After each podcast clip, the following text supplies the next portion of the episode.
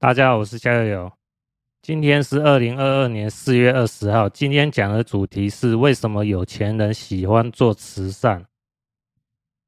先讲一下时事的看法哦。上海封城呢，以路的说法哦，他讲到是说，目前现在上海的封城情况之所以会那么严峻哦，那上海的民众呢过得那么苦哦，不是没有原因的哦。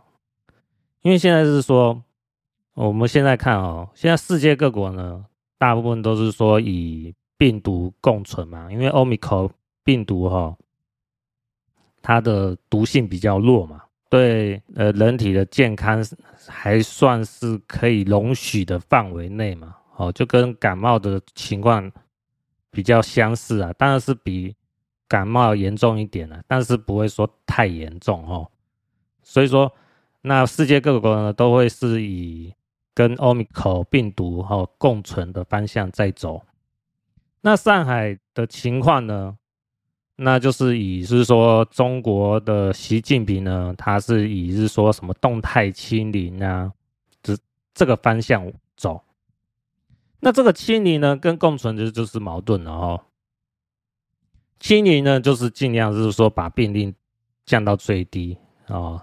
那最后他会以一个美化的数字说啊，我们现在没有病毒啦，哦，大家都可以过好日子啊，哦，他就画一个很大的、很好的愿景哦给大家哦，那大家就往这个方向在走，那大家也就会容许现在种种的不便，但是上海的民众是没想到是说这种种的不便会危害到自己的生命健康，哦，为什么这么讲？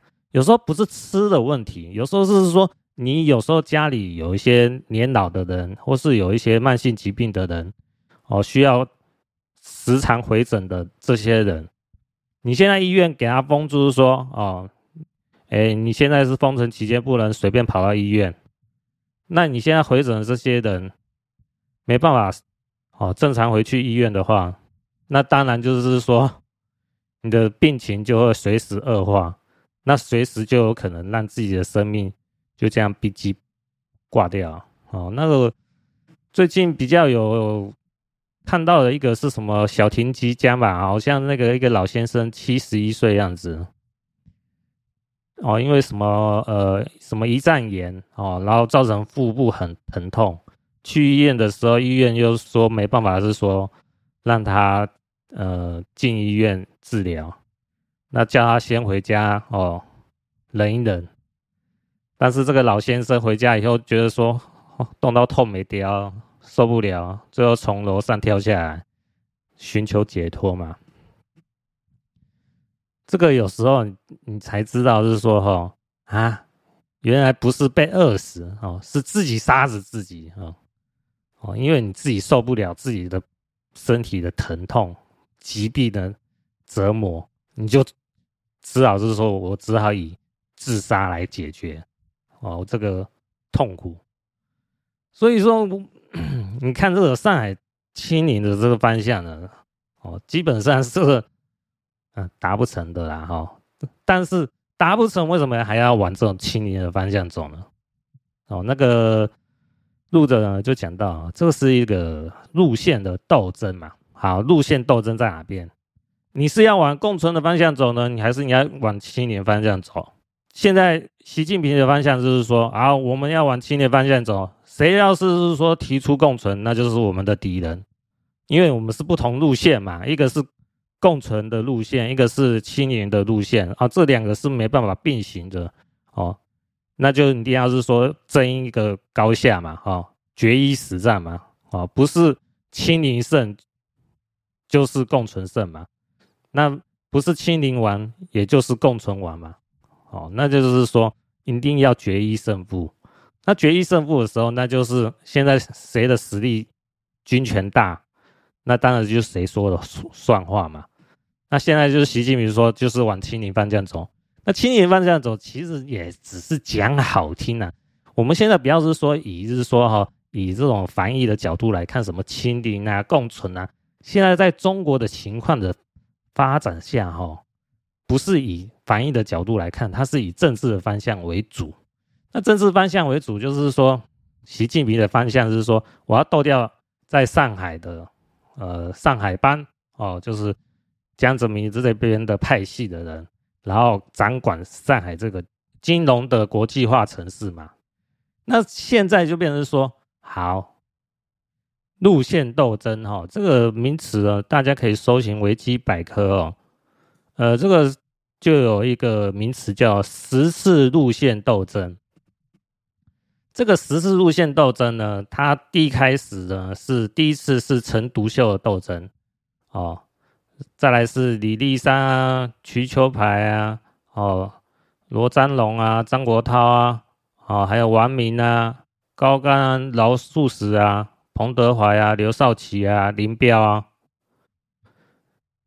简单来讲哦，就是我要把一些对方哦跟我立场不同的这些领导人哦，就是跟他决一死战，把对方斗垮。哦，那这样子的话，你如果是站在我敌对的那一方的人哦，不是你这个领导人挂了就算了、哦，你这个领导人下面的人也会受到波及，那就死伤很惨重啊！哦，那我们去想哦，这十次路线斗争里面，从第一开始的陈独秀，他是谁？他是中国共产党的主要创始人之一耶。是初期的领袖啊，哦，那到后面的什么彭德怀啊、林彪啊，哦，就是共军的元帅啊，哦，还有就是说副总理啊，哦，这两个人，你可以看他可以斗争到那么高的层级的人哦，你要知道这么高阶的领导人哦，他带的人一定是一大票，那你跟着这个领导人的。哦，人民呢也会一起受难啊。那现在变成是说，你上海帮哦，就是以江泽民这派系为主嘛。那你这上海人民呢，也一起跟着这个上海帮一起衰啊。哦，那现在就是这种路线斗争哦，他就是要抢地盘呐、啊。他那个概念是这样子啊，哦，抢话语权，抢地盘。所以变成说，你这个已经不是以防疫的角度来看，都是要以政治的角度来看，这种路线斗争都是很惨烈的哦。我要先讲一下哦，我对这种中国的这种共产党历史我不是那么清楚啊，所以说这种路线斗争哦，巨鹿的说法呢，就是史上很惨烈、啊，这种惨烈程度呢，我没有去研究那么多啦哦，所以说有兴趣的人自己去。维基百科啊 Google 啊搜寻一下哦，去了解一下就可以更加去了解，是说哦，往后中国的局势发展呢，基本上呢不会是很美好哦，基本上是能逃赶快逃哦，不要待在里面哦，你就是不知道在派系之间那种斗争里面哦，在这个政治斗争里面哦，你就不知道你是不是哦？我在河北省哦，我这是在什么陕西省哦？我在广东省，我在广西省哦。开始这个政治斗争的时候，你就刚好不小心就在那边哦。那你在那边的时候，你也搞不清楚什么路线斗争啊哦，你只知道什么要清零还是要共存啊，还是什么之类的这种一般的防疫的看法嘛？那你还上升不了这种政治层面的时候。你以为你在那边只要乖乖听话就没事吗？没有，你就一起倒霉哦。那就是惨烈到就是说苦哈哈啦哦。所以说哦，我之前讲过哦，学命理呢哦，在中国是很好哦，但是呢不建议前往中国嘛。有些人可能会觉得说啊，我不是学命理啊，我是去那边工作啊哦，工作我要养家糊口啊，对不对哦？哦，那还要我在中国那边有做生意啊，哦，我这么大的生意，我怎么能说一放下就放下呢？对不对？哦，是哦，好啊，你既然放不下不了，你就在那边嘛，哦，你就生为台湾人，死为中国人，你就好好在中国啊、哦。哦，就是落土为安啊、哦，你没办法，这是你的选择啦哈、哦。现在啊，你就是说哈、哦，有在中国有产业啊，哦，有事业的啊，有工厂的啊，你也很难说带出中国了、啊，然、哦、后基本上就是巨鹿的说法，就是往后越缩越紧哦。像那个最近的广州嘛，哦。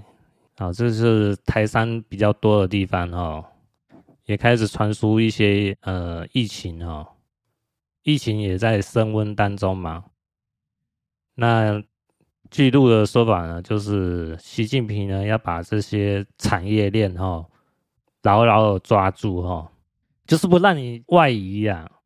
哦，你这些厂商哦，你不要想说你这些机器哦可以顺利的运出中国啊，我就是就地控管。哦，把你这些工厂的硬体设备呢控制住，你基本上你投资在那边就是打水漂啊，什么都没啦。哦，你能顺利你这个老板啊，或是你这些台湾干部啊，能顺利从中国逃出来哦，就已经是阿弥陀佛了。你不要想说啊，我这些硬体设备啊，我、哦、还可以顺利的把它移到，是说什么越南啊，或者是什么。东南亚啊，哦，或者是美国去啊，你不用想了，基本上哦，这都已经上升到那个国家的那个层面哦。为什么？就是俄乌战争嘛。俄乌战争以后，这个起始的原点呢，就是2月4号呢，习近平跟普京的军事同盟嘛。啊，上升到这种地步以后，俄乌战争只是一个开端。实际上是一个俄中呢，哦，俄罗斯中共呢要联合去对抗美国和欧洲国家。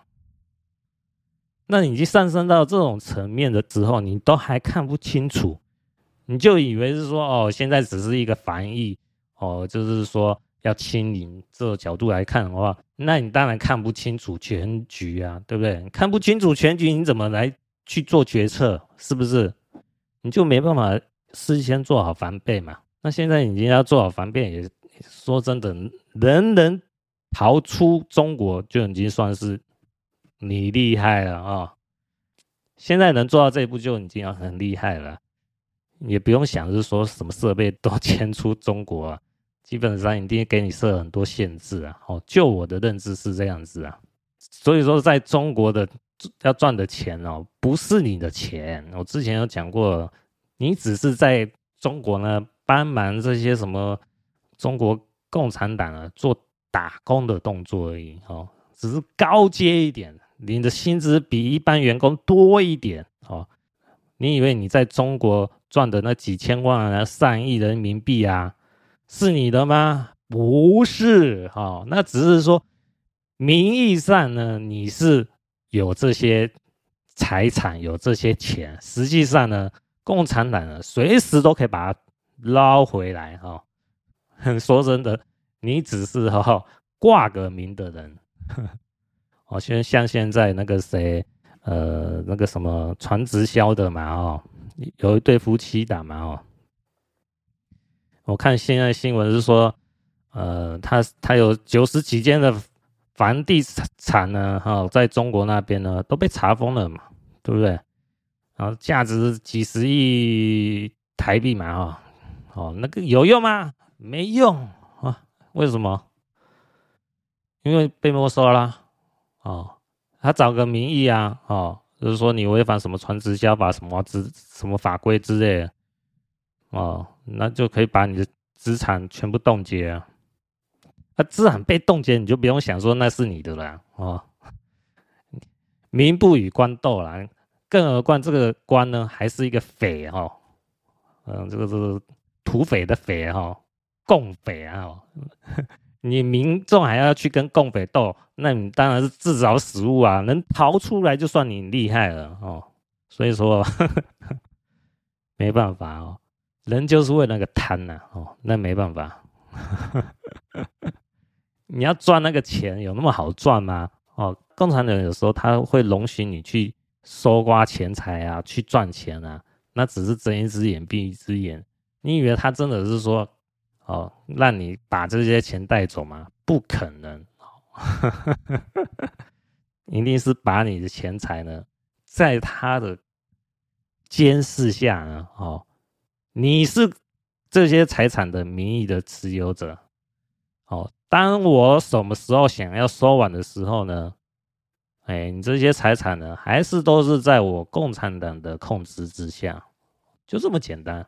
哦、呵呵，所以啊，我们真的哦，不要想说啊，跟中国共产党哦打交道哦，那都是一场灾难啊。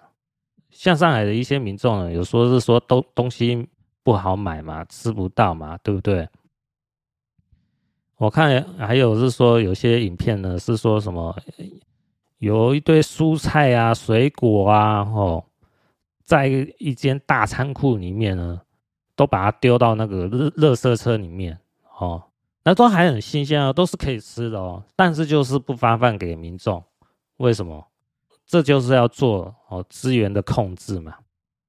那这些资源呢，我当然不能把它释放到市场里面啊，释放到市场里面，我要卖一些水果哦蔬菜的时候，我就没办法把价格拉高嘛。啊，我这些共产党底下的这些哦小喽啰呢，就没办法赚到钱嘛，哦，就没办法做帮我做事嘛，没钱当然就不会听你的话嘛，是不是？对不对？就是这个道理。这个道理呢，大家可以看一个影片哦，连续剧啊，哦，这个是蛮久之前的。叫铁齿铜牙纪晓岚哦，第一部第8集哦，在影片的18分钟里面哦，纪晓岚呢跟和珅的对话，和珅就是那个大贪官呐，哦，纪晓岚就是那个才子哦，那这两个人呢互相喝酒对话这样子啊，哦，那就是说。在谈是说，好像是灾民救济的问题哦。那时候纪晓岚呢，跟和珅抱怨是说，哎，怎么是这样子呢？怎么是让民众吃饲料呢？哦，这样子做不好吧，对不对？那和珅就是说，哦，纪晓岚，你要知道哦。这个1斤米呢，能换3斤饲料哦。这个意味着是什么？你本来呢，1斤米只能救一个人，那现在换3斤饲料呢，就可以救3个人。哦，也就是说，我把米变成饲料呢，我救的人就变多了。那纪晓岚想说，啊，这饲料是给畜生吃的啊，怎么是给人吃呢？那和珅就讲是说，灾民不是人，是畜生。为什么？因为灾民只要能活下去就好啦。哦，这个就意味着是说，现在的这些上海的这些民众哦，已经不是人啦，都是畜生啦。在中国的共产党控制之下，底下的人都不是人了，都是畜生了。你们只要能活下去以后，你就阿弥陀佛。为什么？因为你们这些人不敢反抗嘛，就是这样子啊。那你就只能当做那个牛啊，当做马啊，哦来看了。这就让我想到那个单位老哥跟我讲啊。哎，中国人哦，还是不适合有民主哦。中国人就是要像牛啊、和马啊被管哦，才是好的。哦，那我就是想，就是说，你这么喜欢这种看法的话，你是不是也想当那个牛和马？你是不是也想当畜生呢？现在看到这些上海这些人哦，就是你就是牛，你就是马。哎，为什么？你这些牛和马你不敢反抗啊？我拿个鞭子鞭，啪啪啪啪啪，你就慢慢走哦，就这样子啊。你顶多哀嚎一下而已啊。你不敢是说我这个牛呢就用我的牛角我捅你这个人嘛，对不对？我这个马呢就用我的蹄子呢踢你这个人嘛，对不对？不敢嘛，不敢那就是被鞭打，啪啪啪。那和珅呢跟纪晓岚继续讲呢，什么是官？你看这个官这个字哦，是有两个口，对不对？你要先喂饱上面这个口，你才能喂饱下面的一个口。这一段话讲的还真的很妙哦，为什么？上面这个口呢，它意味着是什么？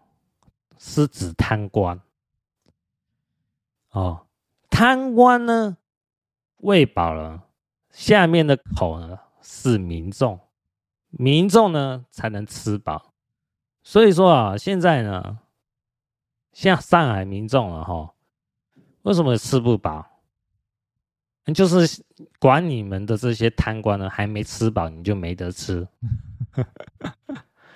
哦、这个有他的那个贪官逻辑啊，是怎么讲？纪晓岚呢当然是很不认同这段话啊，就是说你怎么可以这么讲呢，对不对？哦，那个和珅就回说，哎，纪晓岚，你认为是清官多呢还是贪官多？那纪晓岚回当然是贪官多啊，哦，多到数不胜数啊。哦，那清官呢就凤毛麟角嘛，对不对？那和珅就回说，对呀，清官那么少，贪官那么多啊，我要找人帮我做事，那还不是要找贪官，对不对？那贪官要帮我做事，我不给他甜头，不让这些贪官有的捞啊，这些贪官能听我的话吗？对不对？我不靠这些贪官，我能靠谁？对不对？贪官如果不挺我，我就是个屁。哦，这一段逻辑真的很有意思哦，就是看那个《铁齿铜牙纪晓岚》第一部第8集哦，影片的18分钟，影片的内容大概7分钟了哦，这一段内容可以好好看一看哦。这个连续剧哦是什么时候开始首播了？2002年，也就是20年前的影片，就讲述这种官场的文化中国的官场文化就是这样，你要先让下面的贪官有的捞，这些贪官才会为你卖命，要不然你怎么管得动这些贪官，对不对？哦，那和珅讲得很清楚啊，谁发放粮食给这些难民灾民啊，就是这些贪官嘛，对不对？我一个人能发那么多粮食吗？对不对？啊，那还不是要靠这些贪官哦，这些小喽啰，对不对？虽然是邪魔歪道的歪理哦，但是还真的是有道理啊，真的是如此啊。虽然我们哦，大部分的人有道德的良知的人没办法认同这个道理啊，哦。有良知的人哦是没办法接受啊，但是呢，我们不得不承认哦，这个歪理还真的是有其道理，就是这样。好，接下来讲主题哦，为什么有钱人喜欢做慈善哦？我看网络上有讲一些哦，像是有钱人呢，把钱呢捐给学校啊、弱势团体啊，为的是节税啊，或是自己成立基金会啊，可以把钱呢藏在基金会里面，让自己的小孩或者是家人呢，在基金会里面认识高阶的董事啊之类的哈。那你这基金会还要把钱呢？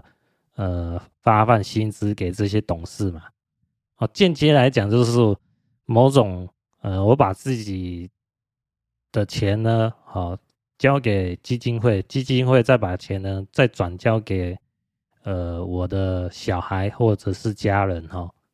就某种程度来讲，这个是一种间接的赠与。如果直接给钱呢，那就要赠与税嘛。现在变成是说给用基金会的名义呢，就是一个有点像是迂回的方式呢，把钱赠与出去。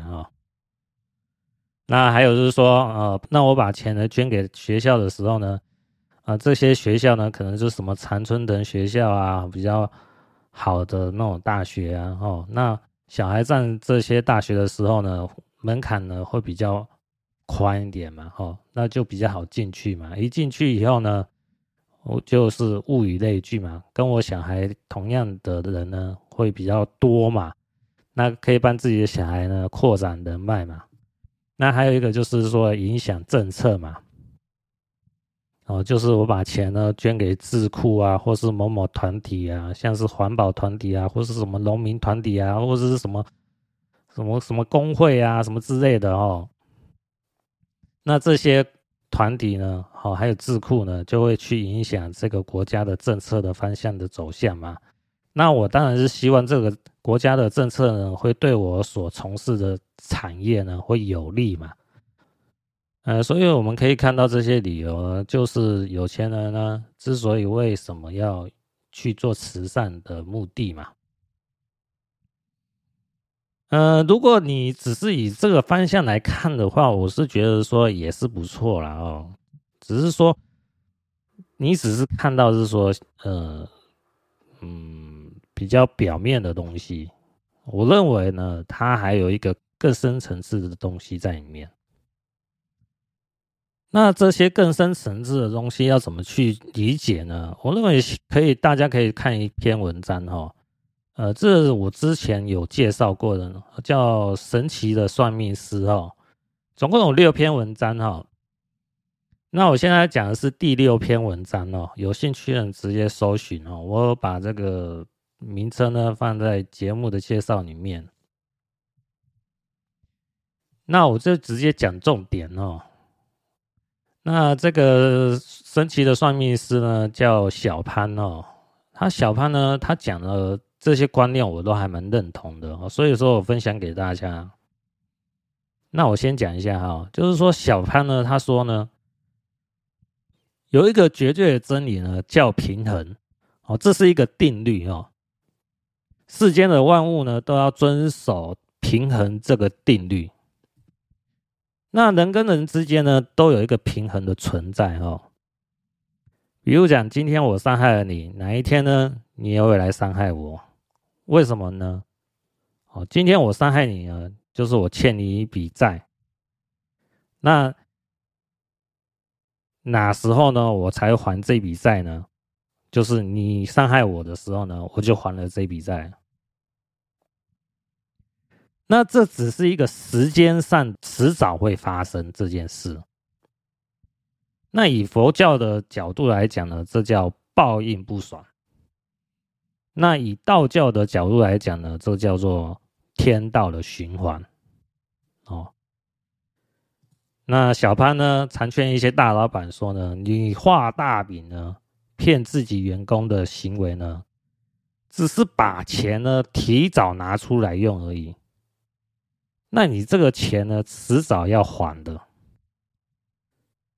就是说我们如果骗人家钱了真的是拿到这笔钱了，但是你这笔钱呢迟早要把它吐出去，就是赔掉，就是没有这笔钱不会一直在你身边，所以你就算骗到一大笔钱财呢，那只是账面上而已，你迟早这笔钱呢会不见，会因为什么样的理由呢而被拿走，有可能是被抓到了就是你骗人被抓到了，然后判刑，然后你的财产被封掉或者是说碰到更高明的人呢把你的钱呢骗走，或者是说呢你得了怪病呢然后要去治疗这个怪病要花很多钱呢，又把这笔钱拿走，所以变成是说你不管怎么样呢，不义之财不能拿，就是这样的道理。所以小潘呢，他的看法是说我们要知足常乐，不要存有骗人的心。那你这些大老板呢，善待员工呢，那这些员工呢，迟早有一天呢，他们也要还你这个恩惠。这个就是一个正向的循环啦。接下来小潘讲一个重点他说你不要有一个错觉以为是说人生下来呢就注定好你有钱或者是贫穷。那只是因为是说你和某个时间点的作为有关。这个重点呢我待会再解释接下来还有一个重点小潘说呢，很多人以为呢我不管事情的话，那就不会有凶也不会有吉啊。那这个平衡的循环就不会发生在我自己身上啊。是不是这样子呢？事实上不是因为你不管事情呢，这叫做冷漠。就像是说你就算出家了也不代表你没事。因为你六根没有断尽呢，以为天下发生的任何事情呢都与我无关系，那日后呢也会面临一种叫做静默的灾劫。冷漠呢就跟贪婪嫉妒等原罪一样，是一种平衡中会循环的元素。讲到这边呢，我回想到我之前看命相的故事第二集在337页魔法师原籍命中注定这个有这个法师的正式名称我不讲了因为这件事情我也不知道是真的还是假的但是这个故事呢我就讲出来就是说作者呢去找这法师呢去聊一些命理的看法这法师呢知道这个作者会算命呢，就问他说：“你会算命吗？我也知道一点啦，只是一点点啦是从前初成和尚教我的，可惜我没有功夫去研究啦。这和魔法没有冲突就是诸法相的一种，是一种虚相的实证然后这个法师呢，就把他的八字呢报出来是戊寅年戊午月。”辛酉日戊子时那一年呢是1947年他刚好是70岁然后这位法师呢就说初成和尚给他算过呢，他自己也知道这个八字呢在79岁交入丙运的时候呢5年内会去世那法师是说呢他自己呢是不能度过这个难关然后因为从过去的事实呢，可以确定呢，要在丙运结束后。那这位法师心中所希望的呢，倒不是延长寿命的问题呢，而是希望不受苦难的问题后。这个苦难呢，就是时局变化的苦难啊。这个就是，就算是一个法师呢，高僧也会怕是说这个时局变化的折磨啦。那文章最后讲到呢，最后发生什么事呢？1949年共产党到了上海过了2年呢，应该是1951年三反五反发生这位法师呢到了丙运就是八字的丙运受了许多麻烦然后在上海圆寂那这位法师呢会受到这些折磨就某种程度来讲是他做的事情少哦，我不敢说完全没做事啦哦，因为我也不是很了解这位法师的所作所为啦。只是呢，就像小潘讲的哦，你一个人冷漠呢，就要去面对所谓静默的灾劫哦。我们可以去看一篇忏悔文哦，这个是德国牧师马丁尼莫拉写的忏悔文哦，我念给大家听哦。起初纳粹抓了共产党人的时候呢，我沉默了，因为我不是共产党人。当他们抓住社会民主主义者的时候呢，我沉默了，因为我不是社会民主主义者。当他们抓了工会成员的时候呢，我沉默了，因为我不是工会成员的人。当他们抓犹太人的时候，我沉默了，因为我不是犹太人。最后，当他们来抓我的时候呢，再也没有人站起来为我说话了。好，这个忏悔文哦，就在警惕我们哦，你对一些大事的时候呢，你不能再继续沉默下去哦，你还是要勇于站出来哦，去批评，要不然这个所谓的静默的灾劫呢，就会发生在你身上。所以呢，这个也呼应到最近2年发生新冠病毒疫情哦。当疫情一开始的时候呢，有一些科学家说啊，这是自然界发生的，不是实验室。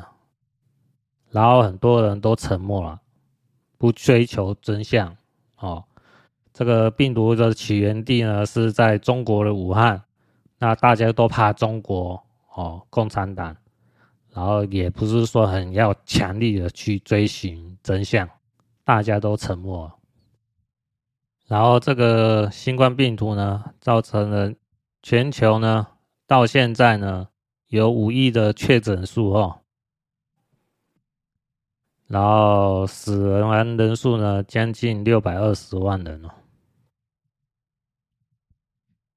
这何尝不是一种静默的灾劫呢？因为我们没有说很努力的去追寻新冠病毒的真相，那造成这个新冠病毒呢不断的变种，不断的肆虐全球，这就是沉默的代价。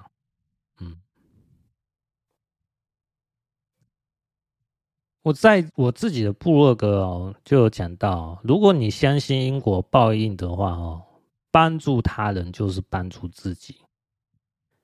你和我呢或许没有改变世局的能力呢，但是传播真相就能让热心又有影响力的人知道，进而行动改变世局。哦，这个就是尽我们所能的去传播真相了哦。我大概在2年前就有在讲，这就是一个中共病毒啊，就是中共造成的啊。那你要具体的一些证据呢，在阎立梦博士啊录的节目啊，都有不断在陈述啊。那就是看你重不重视啊，对不对？那我们台湾人有多少的人重视呢？没有啊，我感觉不出来啊。只是想说啊，防疫，也不是说很热心的去追寻所谓的病毒真相嘛。好了，现在 Omicron 来到台湾啦，哦。那有一个新闻标题呢，讲说拖4个月不奇怪，柯文哲预言台湾逾100万确诊一定会发生。啊，这个就是静默的灾劫嘛，只是国外发生的早哦，然后现在轮到台湾了，没办法，这都是哦。我们容许中共继续作恶的后果，好，我们回到主题来讲哦。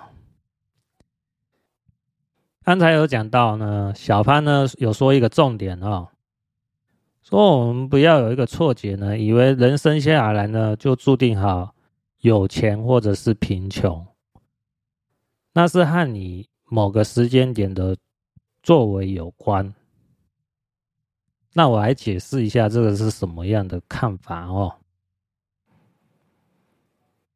我在之前有讲到八字的时候呢，有讲到，八字就是四柱嘛，四个柱哈，就是年柱呢、月柱、日柱、时柱，那分别可以代表一个人的少年呢、成年呢、中年呢、晚年，人生的四个时期啊，哈。那你中年以前所做的事呢，有可能会回报到你的晚年。那我们现在再去思考一个，那我晚年所做的事又会如何呢？就我的看法哈，就是回报到来生。我讲这个观念跟宗教有蛮相关性的哦，就是轮回转世哦。这个我个人是相信的哦，有这个轮回事情哦。这就回应到刚才那个小潘讲的哦，不要以为是说人生下来就注定好你有钱或者是贫穷哦，那是因为和你某个时间点的所作所为有关。所以呢，这就是我认为有钱人为什么喜欢做慈善的主要原因。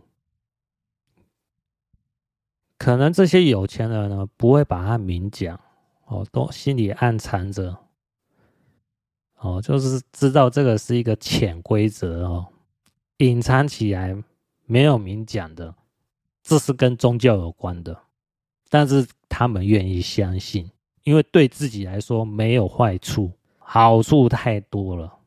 为什么这么讲？我们可能听过这一句话哦，钱生不带来，死不带去，是不是？所以我们事实上看好像是这样子啊。我们生下来的时候是一个婴儿，我怎么会有钱，对不对？是不是？然后我死的时候，我都不知道我死的时候能去哪边啊！我就算再有钱，那又如何，对不对？可是呢，站在宗教的角度来讲，你相信轮回转世的话，这个宗教告诉你，你这些钱可以带着走，你要不要这样做？你听了会不会心动？假设呢，我是300亿的大富翁，我当然希望我下一辈子、下一次转世呢，我还是有钱人啊，对不对？我还是能继续过好日子啊，开好车啊，住好房子啊，身边都是美女陪伴啊，吃的都是好东西啊，山珍美味啊，对不对？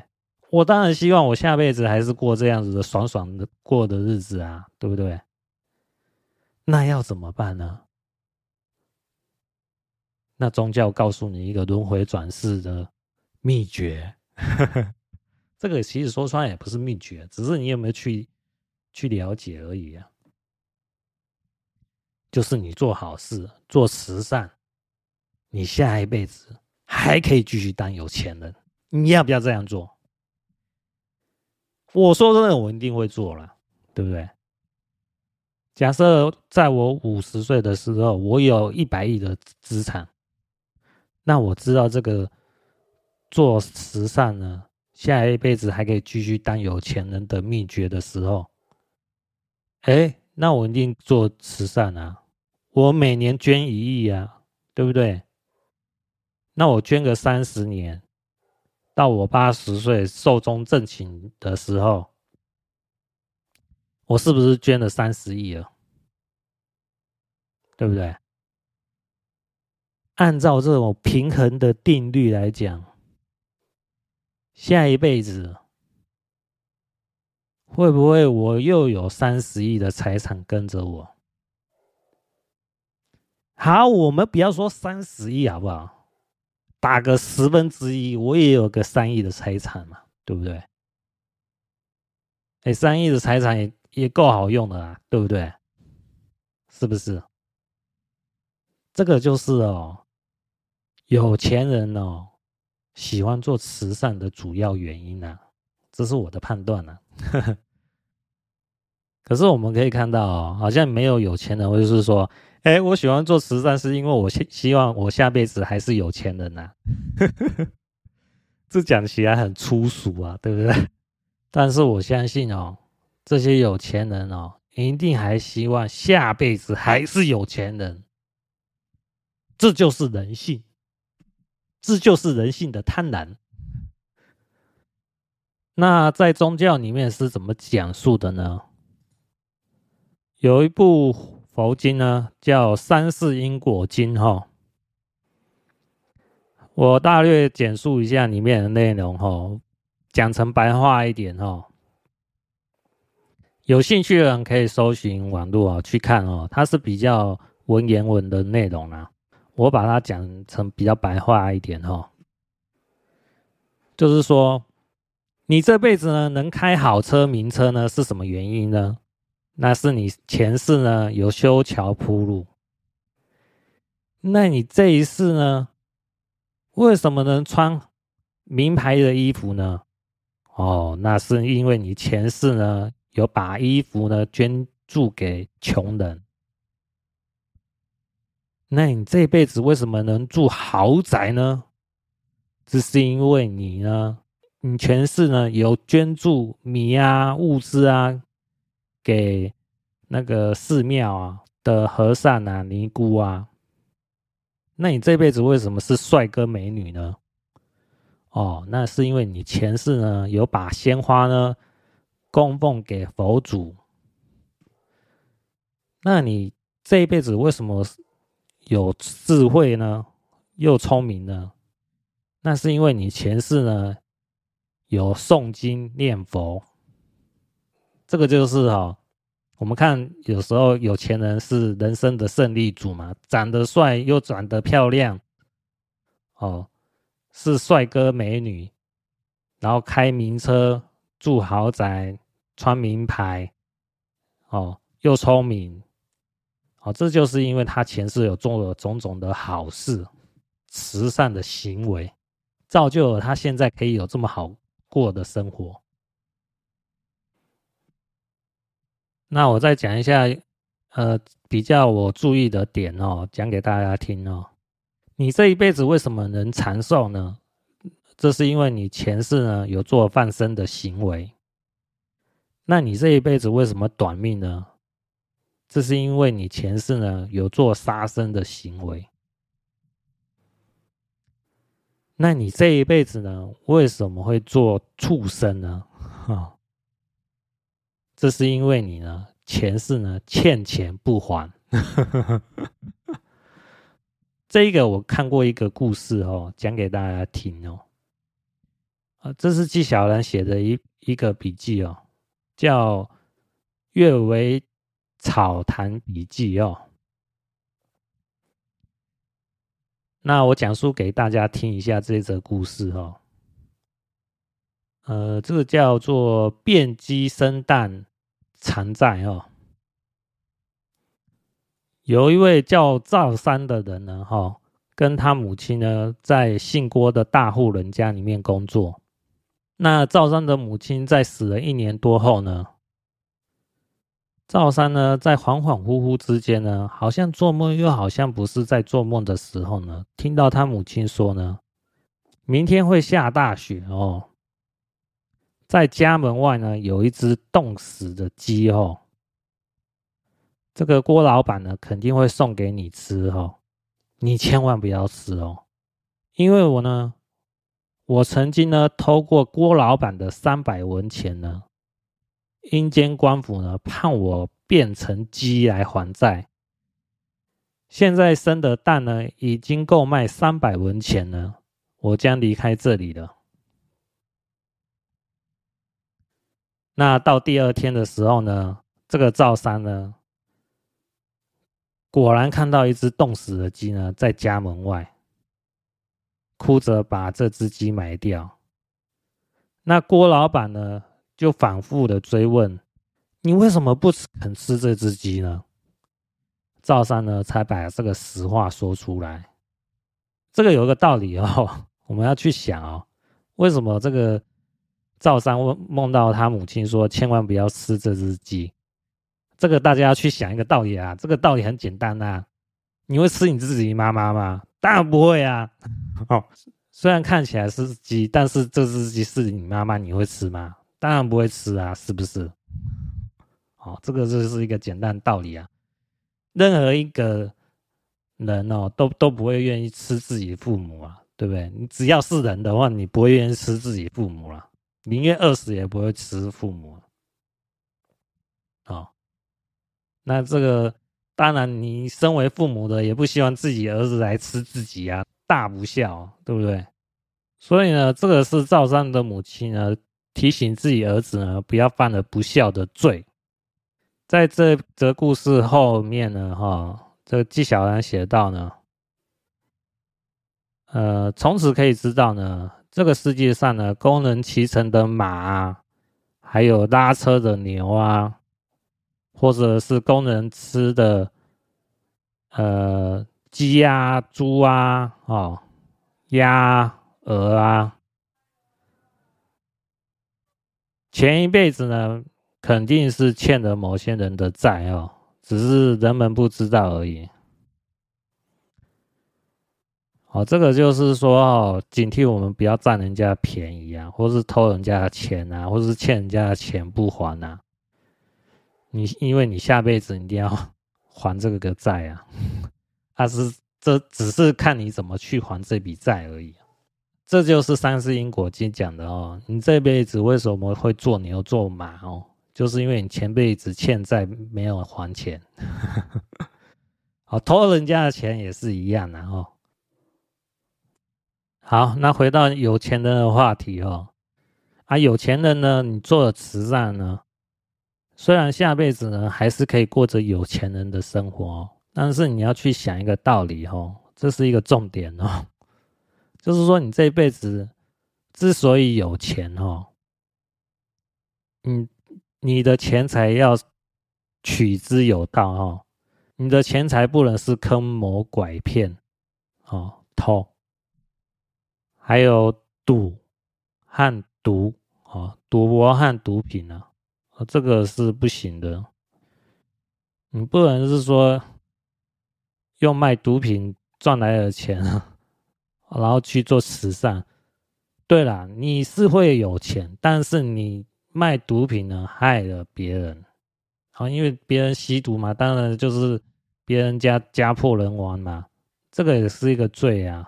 不是说我赚到了这笔钱我再去做好事啊，那我这个赚来的这种不义之财我还能继续享受这个好处，当然是不行啊，那也是会有报应在里面啊。所以有时候我们会看到为什么有些有钱人哦，可能十几岁或20岁哦，就突然自杀死掉，或者是发生车祸就死掉，或者是生了奇怪疾病死掉，这都是背后前辈子呢他赚来的钱是有问题的然后把这笔钱财又捐出去，对，他这辈子呢是有钱人哦，但是因为前辈子害了人呢，这笔债呢也是要还的哦，这就是值得我们警惕的哦。我们赚来的钱呢要正当的哦，要不然你就算把钱捐出去，不代表你下辈子还能过得爽爽的过哦。好过呢，只是某种程度的好过了哦，能不能好的结局呢，那又是另外一回事哦。所以说这个因果呢是很复杂的，这是需要大家警惕去留心的。所以这个三世因果经呢，我是蛮建议大家看一看哦，让自己呢有一个警惕之心。好，今天就先讲到这边，下集再见，各位拜拜。